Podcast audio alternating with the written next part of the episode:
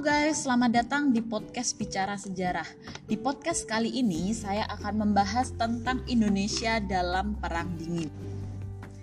Perang Dingin merupakan sebuah ketegangan dan kompetisi antara Amerika Serikat beserta sekutunya yang disebut dengan Blok Barat dengan Uni Soviet beserta sekutunya yang disebut Blok Timur. Perang Dingin terjadi antara tahun 1947 sampai tahun 1991. Perang Dingin lebih identik dengan perang ideologi dan perluasan pengaruh antara dua kekuatan besar. Tujuan perang ini adalah untuk mendapatkan banyak dukungan dari negara-negara di dunia. Salah satu faktor yang mendorong munculnya perang dingin adalah adanya penyebaran ideologi dan perbedaan paham antara negara adik kuasa yaitu Amerika Serikat dan Uni Soviet. Perang ideologi antara Amerika Serikat dan Uni Soviet merupakan sebuah pertentangan antara dua sistem nilai yang saling berlawanan. Amerika Serikat memiliki ideologi liberal kapitalis, sedangkan Uni Soviet berideologi komunis. Paham liberal kapitalis yang diusung oleh Amerika memberi kebebasan individu dalam berbagai bidang, baik politik, ekonomi, kebudayaan, dan agama. Sementara paham sosialis komunis yang dimiliki oleh Uni Soviet dan negara komunis lainnya membatasi peran individu dan memberi kekuasaan mutlak pada negara dalam mengelola sumber-sumber ekonomi.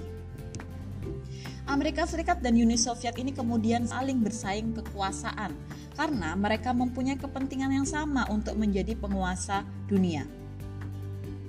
Oleh karena itu, Amerika Serikat dan Uni Soviet bersaing dengan cara-cara baru untuk mengembangkan kekuasaannya di berbagai dunia. Misalnya, Amerika bertindak sebagai kreditor dalam membantu negara-negara yang sedang berkembang. Tujuan Amerika adalah meminjamkan modal untuk sarana pembangunan dengan harapan negara tersebut menjadi tempat pemasaran hasil industri serta menjauhkan pengaruh sosialis komunis. Salah satu kebijakan yang dilaksanakan oleh Amerika Serikat adalah mengeluarkan doktrin Truman.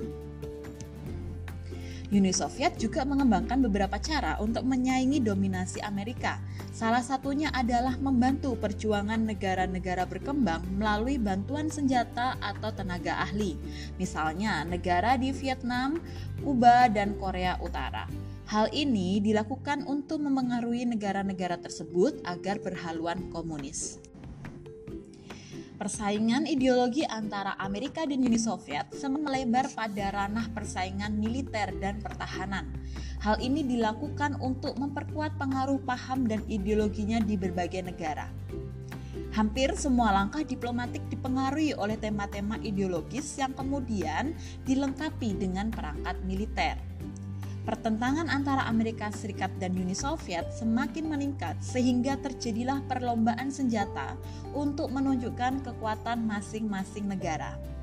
Sampai saat ini, perkembangan penggunaan tenaga nuklir terus dilakukan di beberapa negara termasuk dalam persenjataan dan peralatan perang. Selain persenjataan nuklir, kedua negara adik kuasa ini juga membuat beberapa peralatan perang seperti kapal induk militer, kapal selam, tank militer, pesawat tempur, dan beragam kendaraan tempur lainnya. Lalu bagaimana sih dengan ciri khusus dari perang dingin? Perang dingin itu mempunyai ciri khusus yang membedakan dengan perang lain. Salah satu ciri tersebut adalah munculnya aliansi militer yang disebut dengan NATO. NATO merupakan singkatan dari North Atlantic Treaty Organization Anggota dari NATO adalah Inggris, Amerika Serikat, Belanda, Kanada, Denmark, Norwegia, Portugal, Prancis, dan lain-lain. Tujuan dari pembentukan NATO adalah membendung pengaruh komunis di sebagian besar wilayah Eropa maupun di dunia. Selain NATO juga ada SEATO, Southeast Asia Treaty Organization SEATO merupakan kerjasama pertahanan antara negara-negara di kawasan Asia Tenggara dengan Amerika Serikat.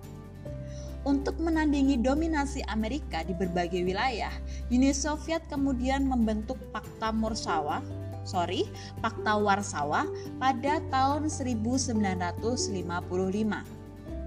Fakta Warsawa ini merupakan bentuk pertahanan dan kerjasama militer antara negara-negara komunis untuk menandingi pengaruh blok barat. Selain itu, mereka juga membentuk Kominform, The Communist Information Bureau, pada tahun 1947. Kominfo merupakan wadah kerja sama partai-partai komunis Eropa yang bersifat atau berpusat di Yugoslavia.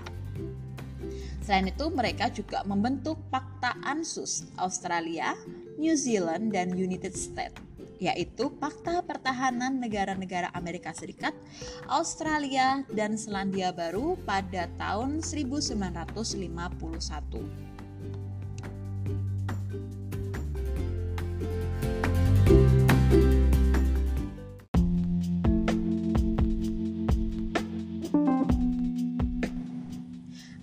Adanya blok-blok aliansi antara kedua negara adidaya ini mengakibatkan sikap saling curiga dan perebutan hegemoni atas beberapa wilayah yang dianggap strategis. Ini adalah beberapa wilayah yang diperebutkan. Yang pertama, kawasan Asia Timur merupakan daerah yang dinilai strategis oleh kedua negara adidaya. Oleh karena itu, Uni Soviet segera menduduki seluruh wilayah Manchuria dan Korea setelah kalahnya Jepang dari sekutu. Hal ini berdampak terhadap perkembangan hegemoni Uni Soviet di daratan Cina serta wilayah Korea. Berdasarkan konferensi Yalta, semenanjung Korea dibagi dua, yaitu utara di bawah kekuasaan Uni Soviet, sementara di sebelah selatan adalah dominasi Amerika. Hal ini memicu perang saudara di semenanjung Korea pada tanggal 25 Juni 1950. Posisi Uni Soviet di wilayah timur semakin kuat karena mendapat dukungan dari Cina. Amerika Serikat sendiri tidak tinggal diam melihat hal ini. Oleh karena itu, Amerika memutuskan untuk membantu Prancis dalam Perang Vietnam. Pada saat itu, Vietnam dibantu oleh Uni Soviet. Pertentangan ideologi antara Amerika dan Uni Soviet juga terjadi di Kuba. Presiden Kuba yaitu Fidel Castro mendirikan negara komunis di Kuba. Hal ini mendapat reaksi keras dari Amerika Serikat serta menyulut adanya titik ketegangan perang dingin yang terjadi di Teluk Babi pada tahun 1961. Beberapa kawasan yang strategis juga tidak luput dari incaran blok barat maupun blok timur, misalnya Amerika Tengah, Afrika, Afghanistan, Asia Barat, dan lain-lain. Selama Perang Dingin berlangsung, kedua negara adik kuasa ini tidak pernah sekalipun terlibat dalam konflik peperangan secara terbuka. Lalu bagaimana dengan perkembangan teknologi? Ya, mereka juga berlomba di bidang teknologi. Yang pertama adalah teknologi di bidang persenjataan nuklir. Ini adalah persaingan yang paling mencolok pada masa Perang Dingin. Amerika Serikat maupun Uni Soviet saling berlomba-lomba untuk menciptakan berbagai senjata militer yang canggih untuk pertahanan dalam Perang Dingin. Salah satu teknologi persenjataan nuklir pada Perang Dingin adalah penggunaan bom atom. Amerika membuat bom atom pertama kali pada tanggal 16 Juli 1946 di New Mexico. Bom atom ini merupakan salah satu teknologi pemunah, pemusnah massal yang sangat berbahaya. Amerika dan pihak sekutu menggunakan bom atom untuk mengalahkan Jepang dalam Perang Dunia yang kedua, seperti yang kita tahu berakibat dengan hancurnya kota Hiroshima dan Nagasaki. Tenaga atom ini menimbulkan radiasi yang sangat berbahaya. Selain dapat mengakibatkan dampak jangka pendek, radiasi yang ditimbulkan juga berakibat pada jangka panjang seperti faktor genetika. Contohnya adalah kerusakan sistem saraf, kerusakan sistem pencernaan, kerusakan pada sumsum -sum tulang maupun pembuluh darah, kerusakan pada organ reproduksi, dan lain-lain. Di bidang antariksa, Uni Soviet menciptakan pesawat Sputnik 1 pada tanggal 4 Oktober 1957 yang kemudian dilanjutkan dengan program angkasa berawak. Uni Soviet berhasil mengawali perkembangan penjelajahan ruang angkasa melalui kosmonot Yuri Gagarin dalam pesawat Vostok 1. Amerika Serikat berusaha menandingi Uni Soviet melalui keberhasilan Neil Armstrong dan Edwin Aldrin yang berhasil mendarat di bulan dengan pesawat Apollo 11. Dan perkembangan teknologi komunikasi serta informasi. Sarana komunikasi dan informasi merupakan hal yang sangat penting karena digunakan kedua blok untuk memata-matai kekuatan lawan. Misalnya, Amerika Serikat membangun Advanced Research Project Agency atau ARPA yang kemudian dalam perkembangannya dibagi menjadi dua yaitu NASA dan ARPANET. Agensi pemerintahan Amerika Serikat ini bertanggung jawab atas program angkasa dan riset aerospace umum jangka panjang baik bagi penelitian negara, masyarakat maupun militer. Pada masa itu juga berlangsung kegiatan spionase, yaitu kegiatan yang memata-matai negara lain. Salah satu organisasi spionase adalah punyanya Uni Soviet bernama KGB.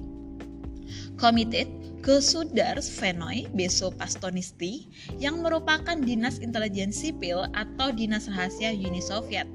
Sedangkan CIA Central Intelligence Agency merupakan dinas rahasia Amerika Serikat yang bertugas untuk mencari keterangan tentang beberapa informasi penting.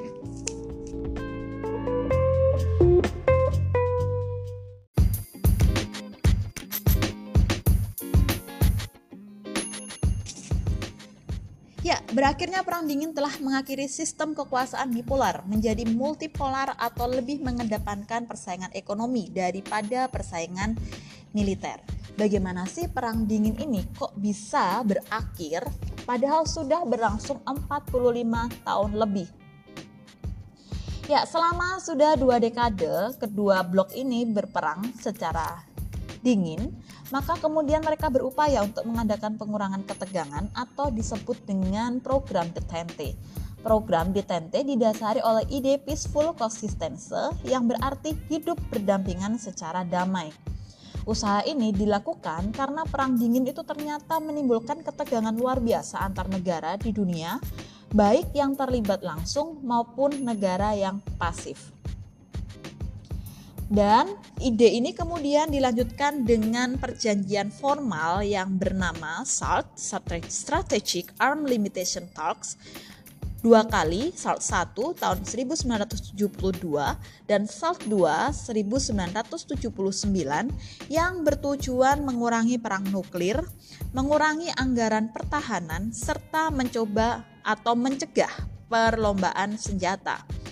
Kedua negara ini kemudian mengadakan START Strategic Arm Reduction Treaty dan perjanjian ini berupaya untuk mengurangi senjata-senjata mutakhir buatan Amerika Serikat dan Uni Soviet. Upaya meredakan ketegangan antara blok barat dan blok timur tidak hanya dilakukan oleh pihak-pihak yang bersangkutan, tetapi juga dilakukan oleh pihak yang ketiga, Hal ini dibuktikan dengan munculnya gerakan non-blok pada tahun 1961 serta ditandatangainya Southeast Asia Nuclear Weapons Free Zone oleh beberapa negara Asia Tenggara di Bangkok, Thailand pada Desember 1995. Penggunaan nuklir dalam perang dingin juga dibatasi dengan adanya perjanjian non-proliferasi nuklir pada tahun 1968 antara Amerika, Uni Soviet, dan Inggris. Hasil perjanjian ini adalah kesepakatan untuk tidak menjual senjata nuklir atau memberikan informasi pensenjataan nuklir kepada pihak yang tidak mengembangkan nuklir. Selain itu, beberapa hal yang menandai berakhirnya perang dingin di antaranya adalah runtuhnya Uni Soviet pada tahun 1990, tumbangnya negara-negara komunis di Eropa Timur, serta bersatunya Jerman Barat dan Jerman Timur. Baik anak-anak, melalui materi ini kita dapat melihat bahwa perang dalam bentuk apa pun, baik yang terbuka maupun perang dingin, itu akibatnya adalah tidak baik. Jadi alangkah lebih baiknya jika kita sebagai sesama manusia dapat menjaga perdamaian di muka bumi ini.